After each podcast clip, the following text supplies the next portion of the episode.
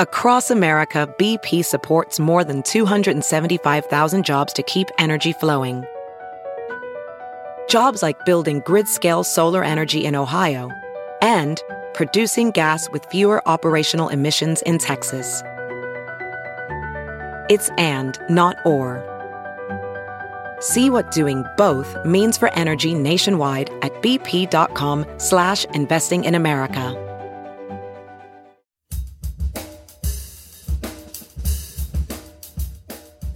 Doctors are there to help guide us and give us information and give us treatments and help us, but we really need to step up and own our own health.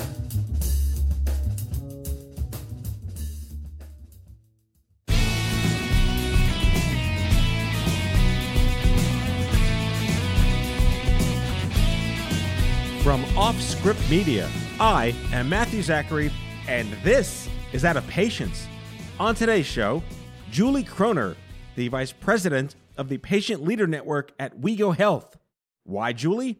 Well, if you have to ask, you may never know.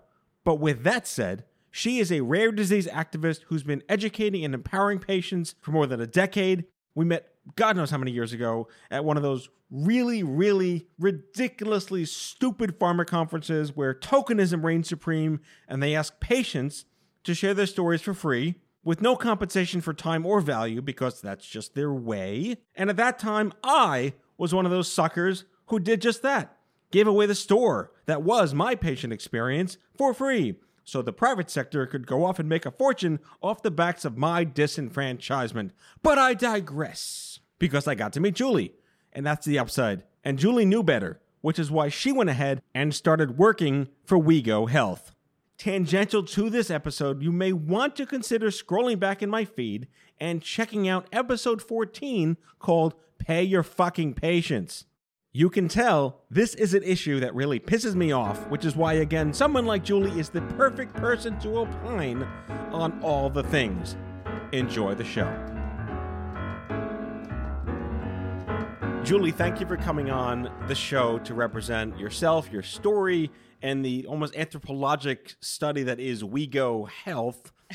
As, as you know, I go back with your founder, Jack Barrett, 15, 16, 17 years. I was witness to its origin. Yeah. And you came on board a couple of years ago. You come from Yeah. advocacy, and I'd love you mm-hmm. to start with what makes an advocate and how did you get trapped into the shit happens store?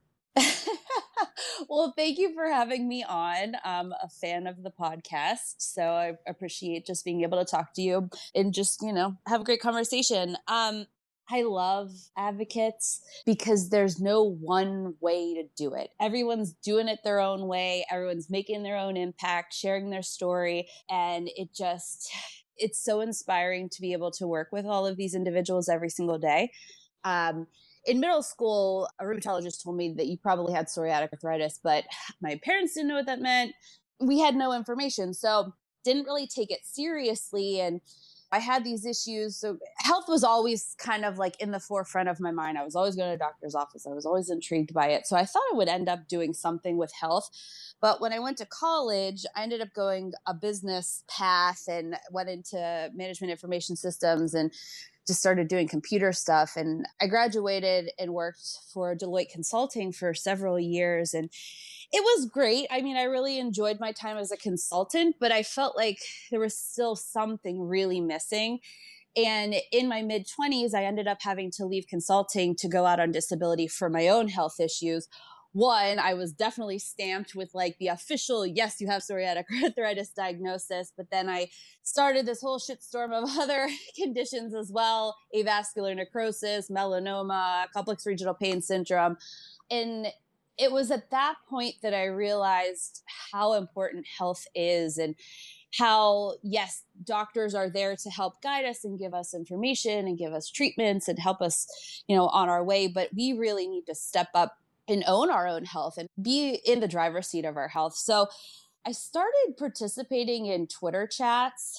Uh, and it's funny because I had always loved social media, but I really wasn't real active on Twitter until I went on disability and I couldn't even open up my Facebook feed because everybody in my life was still continuing on with their own life. They were Oh my going God, yes. traveling and it, was just the FOMO. I, the FOMO. Ugh, I couldn't deal with it. So I was like, all right, I got to get on a different channel that I don't I don't know anybody on. So Twitter was was my saving grace and started jumping into these chats and came across the Spoonie handle and just all these other autoimmune groups and, and started realizing there was this whole host of patients and caregivers out there sharing their story and helping others. And they really helped lift me out of my darkest days. And it was then that I realized like this is all for for something. I have to use this for good. So I started a blog, didn't know really where it was going to go or if anyone was going to read it. Um, I read it, um, and then I might be the yeah, only one. Well, thank you. You're welcome. yeah, and, and I just started trying to inject myself into any conversation that I could um, coming from a consulting background, you know, I, I really wanted to not only play a role of helping to get information out to patients and caregivers, but then also start to play a role in the industry to make change for patients globally. So started going to conferences. I remember very well meeting you at ePharma several years ago when you were just up on stage playing your heart out on the piano and i was like oh my god who is this man? This is amazing.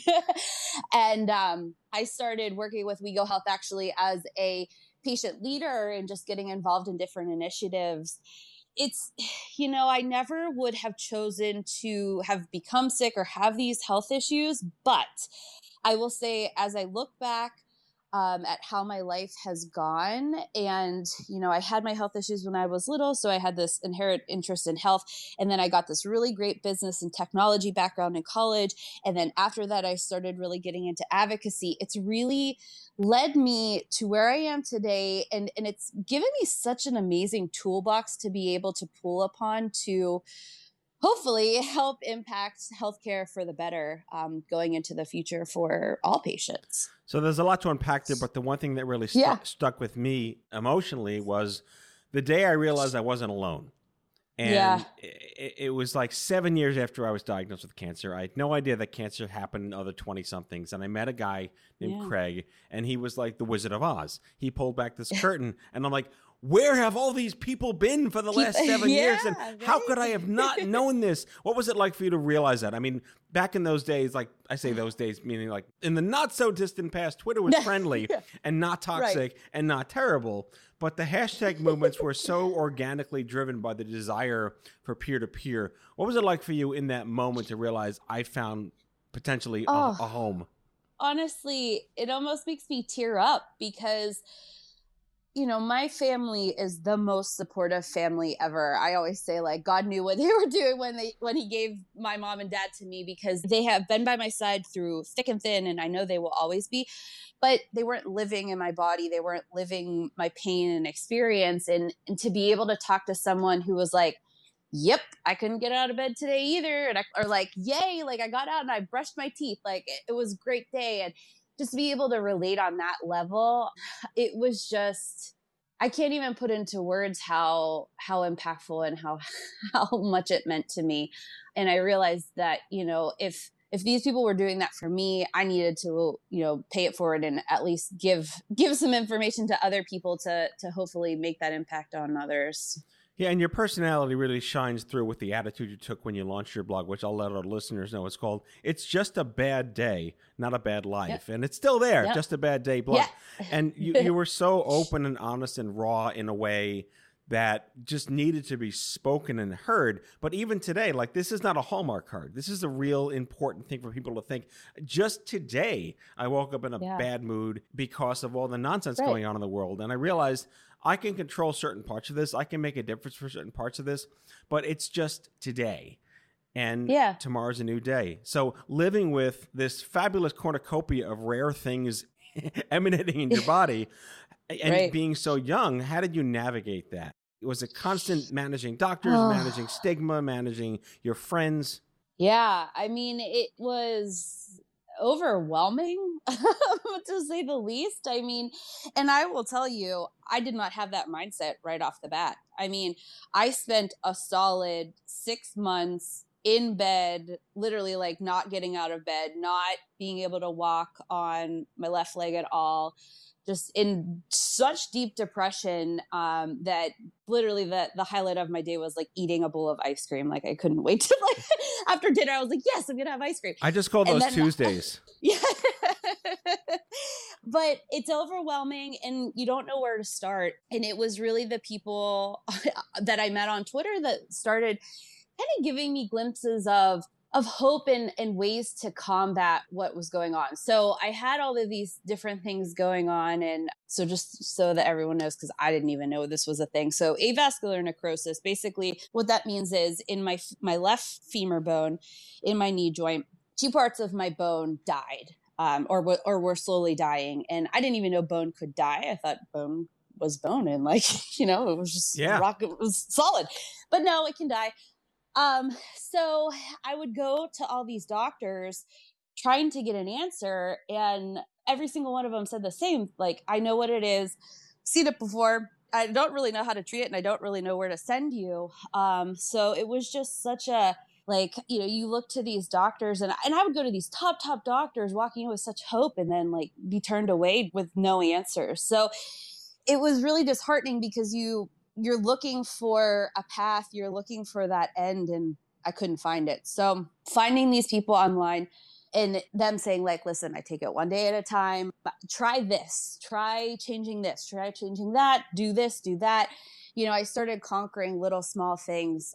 And then i remember i got to a point where i was just like this is bullshit. Like i am overhauling my life. And i went to the library and i checked out every wait the what? Book. i'm sorry what was that word you used I, went to the library. What's a library?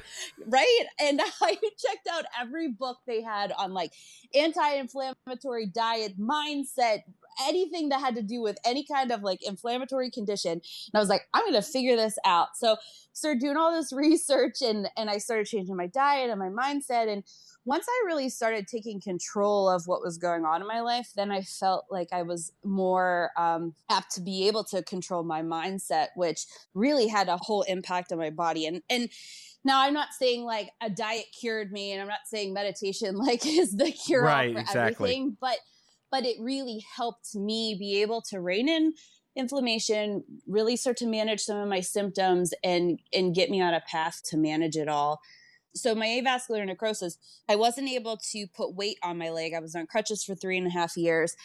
And I ultimately ended up finding my fix through a stem cell procedure. Not that a doctor suggested, but through patients that I found online talking about this procedure and they were sharing their MRI films and sharing their story. And I was like, oh my God, this is amazing. Like, I, I need to check this out so that's how I came across it. It wasn't, you know, that I had miraculously found this doctor on my own. So but that resonates because it, that's the facts yeah. of peer to peer health. We're both colleagues with Susannah yeah. Fox of Pew Research and who is one of yeah. the leading Twitter influencers on peer to peer health. I want to get mm-hmm. your thoughts on something that it started out pretty controversially, especially in cancer, when a college just like, where'd you find out about this? Oh, online. Oh, really? Right. Online. I'm yeah. the doctor. Did you? I mean, this is chronic disease and not cancer, thankfully, although melanoma kind of is one of those things too. Did right. you face yeah. any of that? And if so, did we move the needle on on receptivity on the provider side from peer to peer health? So I just have to laugh because when I think about the nutcase that I was several years ago. I mean, I guess I still am, but when I started really taking control of of my situation and I checked out all those library books, I started documenting every piece of data that I could on myself. I mean, like when I woke up, what I did, what my mood was, who I interacted with, what I ate, what chemicals I came in contact with, like every single thing that I could possibly think of because I was trying to figure out my triggers again coming from that consulting background, I right? Exactly, ridiculous spreadsheet. So when I went into my rheumatologist and dermatologist and I said, you know, like, hey, I'm going to really start to crack this code, they were like, okay, like, sounds great. Like, very dismissive. Um, I remember my pain management doctor literally laughing in my face. So I tracked all this data for six months and I was like, I'm going to make these people believers that what I'm finding through these patient groups are, are really impacting me. So, six months, I tracked the data. At the end of it, I created these bar graphs and pie charts and like all these different things showing how my pain and my fatigue and all of, all of these things like like have either fluctuated or gone down based off of all these triggers and I made packets for all my doctors I sent them to all my doctors and my rheumatologist was like I've literally never had anyone give me anything like this before in my life. And I said, you know, one, this was really for me because I wanted to figure out my triggers, but two, I wanted to show you that based off of information I was finding in these patient communities, you know, how it was impacting me. And, and so you didn't think that I was just taking what they were saying for Bible and, and going forward, but, you know, like seeing like data driven this is how it impacted me. So, you know, everything that I bring to my doctor now she listens and she's like, all right, let's talk about this. Like, maybe this sounds a little crazy, but, you know, I, I feel like I kind of built trust with them given, you know, how willing I was to put in work. I do think, though, that and we've had so many conversations with the, patient leaders within WeGo Health about weeding out the fake news and all of the crap that's out there online. It's hard. And I feel like a, a lot of these advocates are almost tasked with finding that the right data and, and sharing it and information and sharing it um, to patient leaders because you could go into a Facebook group right now and hear, okay, I took mouthwash and that that cured me from XYZ. So then someone's going to go try it, and you're like, "Why did you do that?" Right. I mean, you got to do your own. You got to do your own research. It is a little caveat emptor at some point. Yeah, yeah, and you got to have some common sense too. Back with our guest after the break.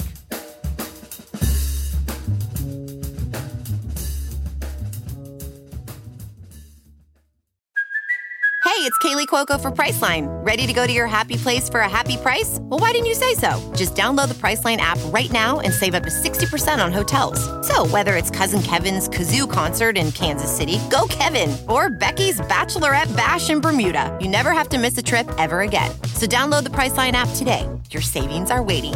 Go to your happy place for a happy price. Go to your happy price, Priceline. As you write your life story, you're far from finished. Are you looking to close the book on your job? Maybe turn a page in your career?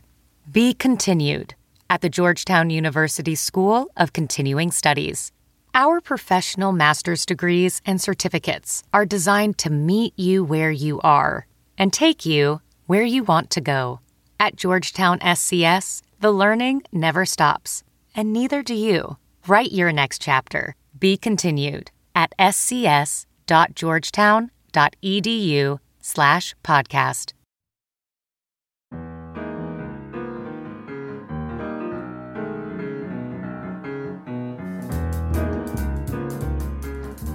I'm on the side of how we went from Dr. Nothing to Dr. WebMD to Dr. Google to Dr. Peer to Peer. And mm-hmm. I think the progress is better because you really do want to get some objectivity, but then you're still facing the potential walls that providers put up. I believe what you're yeah. articulating is the the ongoing trend. And let's get to WeGo Health because it is companies like these which have been pioneering these narratives and building destigmatization communications to the HCP universe for many years. To our listeners, WeGo Health is, and I've been involved with it pretty much since day one, is like a curated community of like 100,000 patient advocates and influencers from all different shit happen stores, whether it's cancer yeah. or rare disease. And you guys sort of coalesce the thoughts from this mm-hmm. community to impart wisdom to industry. Did mm-hmm. I say mm-hmm. that right? And you are the yeah. vice president of the Patient Leader Network. So it sounds like your mm-hmm. job's pretty important. I hope so. I, I mean, I, I love my job. Um, I would get to a point in my life where you know it's it's fun to get up and work every single day and work with the most inspiring people you'll ever meet. So whenever i was on disability and i thought okay I, you know i'm feeling really well. I got to get back to working. I can't just sit at home i was like i can't get back in, into consulting. Like no way no how. And and i approached jack and jack was like actually you know we're looking for someone to run our network. And I'm like, oh my gosh, this is Kismet. Like, this is amazing. So I ended up coming on board to WeGo Health, and I've been here a little over four years now.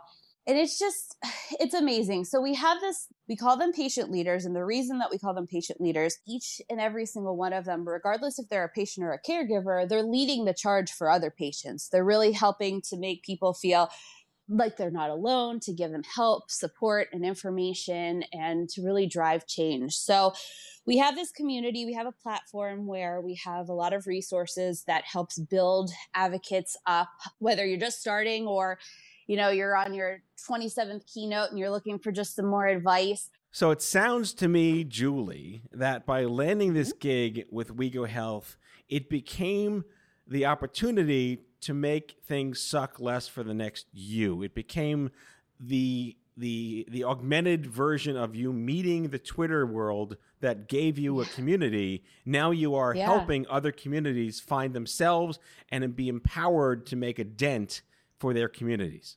Beautifully said. Yes, exactly. You know, and, it really gave me the opportunity to step outside of my own community and start to work with these other communities, which I find so much value in. The individuals that are members of our network actually, you know, I think they come just learning to be better advocates themselves, but they walk away with new friends and new conditions and new ideas to take back to their own conditions that they learned from maybe the breast cancer space or the IBD space, uh, you know, etc.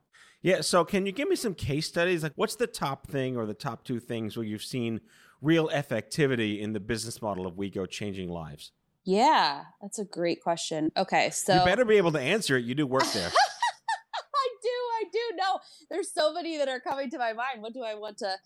What do I want to say? Okay, so I mean, we have so many companies that come to us, and there's there's a lot of different things that we've done. But one thing that I think is so beneficial is when, say, a pharma brand who is pre-launch comes to us and says, "Hey, I really want to start tapping in into this network and into the community, and really learning about them and making relationships with these patient leaders." I find that to be so valuable because these brand teams then start to to find out how these communities are working and what what they actually need and then they can bring that content or they can bring that technology or they can bring whatever that is to the community.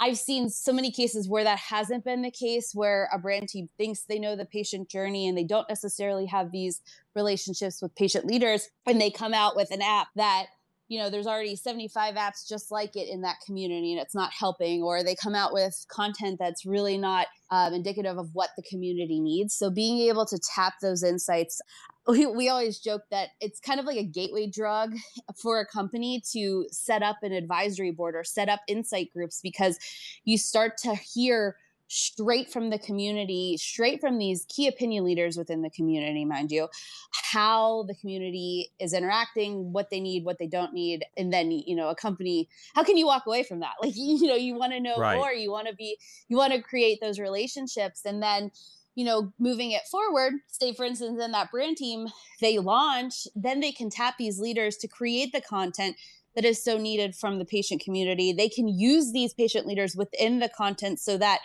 whenever they're advertising the treatment, it's not just, you know, a paid actor running through a daisy field, but it's actually, you know, Susie Smith, who's lived with this condition for 27 years, talking about her experience and really, you know, talking to the community. I love the intervention strategies that you guys have implemented over the years to prevent things from. You're like the Smokey the Bear to pharma. like, do, just don't do that, please. Right. The, how many how many drugs have been brought to market without even consulting the people who need the drugs, whether they want them or not? Oh that's, my god. That's yeah, that's, a, that's the, the face slap of all oncology and, and and drug development. So let's enter a shit happens story. I have RA one day, or or I'm type one, and I'm just fed up. And I, I where do I go? How do I find out about these Twitter groups or these Facebook groups or WeGo yeah. Health? Like this is someone who doesn't know. I always talk about how there's no Walmart greeter in that shit happens store, and you're at the yeah, mercy right. of whoever tells you things are there. Like, you, hey, yeah. tell you this. So like, yep. I mean, and you yep. struggled for years to find Twitter. I struggled for seven years to know I wasn't alone. Yeah. What's the journey like in 2020 for that young person right. that just needs to know the stuff exists? Right. So I feel like I'm asked this all the time, and it's funny because I feel like every year the answer changes. Um, I remember in my interview uh, sitting with the leadership team and we were just talking about how amazing it would be to have an actual platform where all the community can come and take courses and resources and things like that and have this directory. But i felt like it really needed to be brought to this world so Jack has given me this platform and allowed me to implement that here at WeGo Health because that was always a vision that WeGo Health forth as well. So last summer we actually launched, well, relaunched. We had like a platform, but we relaunched this WeGo Health platform where there are these courses that you can come and take. There are the paid opportunities that you can come and apply for, but there's also an outward facing directory. So whenever you sign up for the WeGo Health platform, you can decide if you want to make your profile public or not public. And if you make it public, then anybody can come to the WeGo Health site and come and search cancer. And patient leaders who are in our network will show up and you'll be able to see their story, you'll be able to see their social channels, and you can go follow them. So my hope is that as this grows and more and more individuals are making their their profiles public on WeGo Health, then this is a resource that you know someone is first diagnosed with crohn's disease they don't know what it means they don't even know who to turn to they can come to WeGo Health they can search crohn's disease and they can find you know amber wallace talking about her ostomy and her journey or you know brooke abbott talking about her journey as a mother with ibd so there's that tool and just ser- searching on social media now i think is a lot easier than it was years ago I always like to say like when the flour sifts over time, the lumps stay, but the lumps are the good part sometimes. And yeah, like, that's true. Like if you look at when I met Jack years ago when he was at Yahoo, and then we were at the Health Two Con and the early Eye for Pharmas mm. in like oh six seven eight. WeGo is one of the few groups that are still here, and for good yeah. reason. And I commend yeah. you on the incredible work you do. Uh, just to let our listeners again Thank know, you. WeGo Health is online at wegohealth.com. If you are in the Shit Happens yep. store, check out WeGoHealth.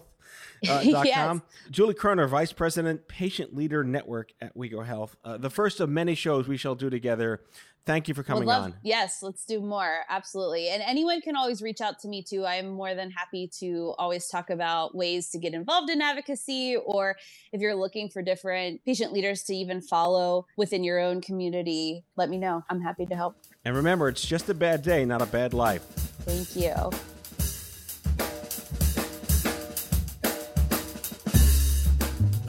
That's all for today, folks. If you like the show, be sure to subscribe, leave a review, follow us on social, and tell all your friends to listen. Out of Patience with Matthew Zachary is a product of Offscript Media. Our executive producer is Matthew Zachary. Our senior producers are Jen Horonjeff and Andrew McDowell. Darren Tunn is our production intern. It is recorded, mixed, and edited by Matthew Zachary. Our theme music is by the Mike Van Allen Quintet and by Mara. For advertising and media inquiries, email media at offscript.com. Hit us up at contact at offscript.com to share comments, feedback, and make guest recommendations. For more information, visit offscript.com.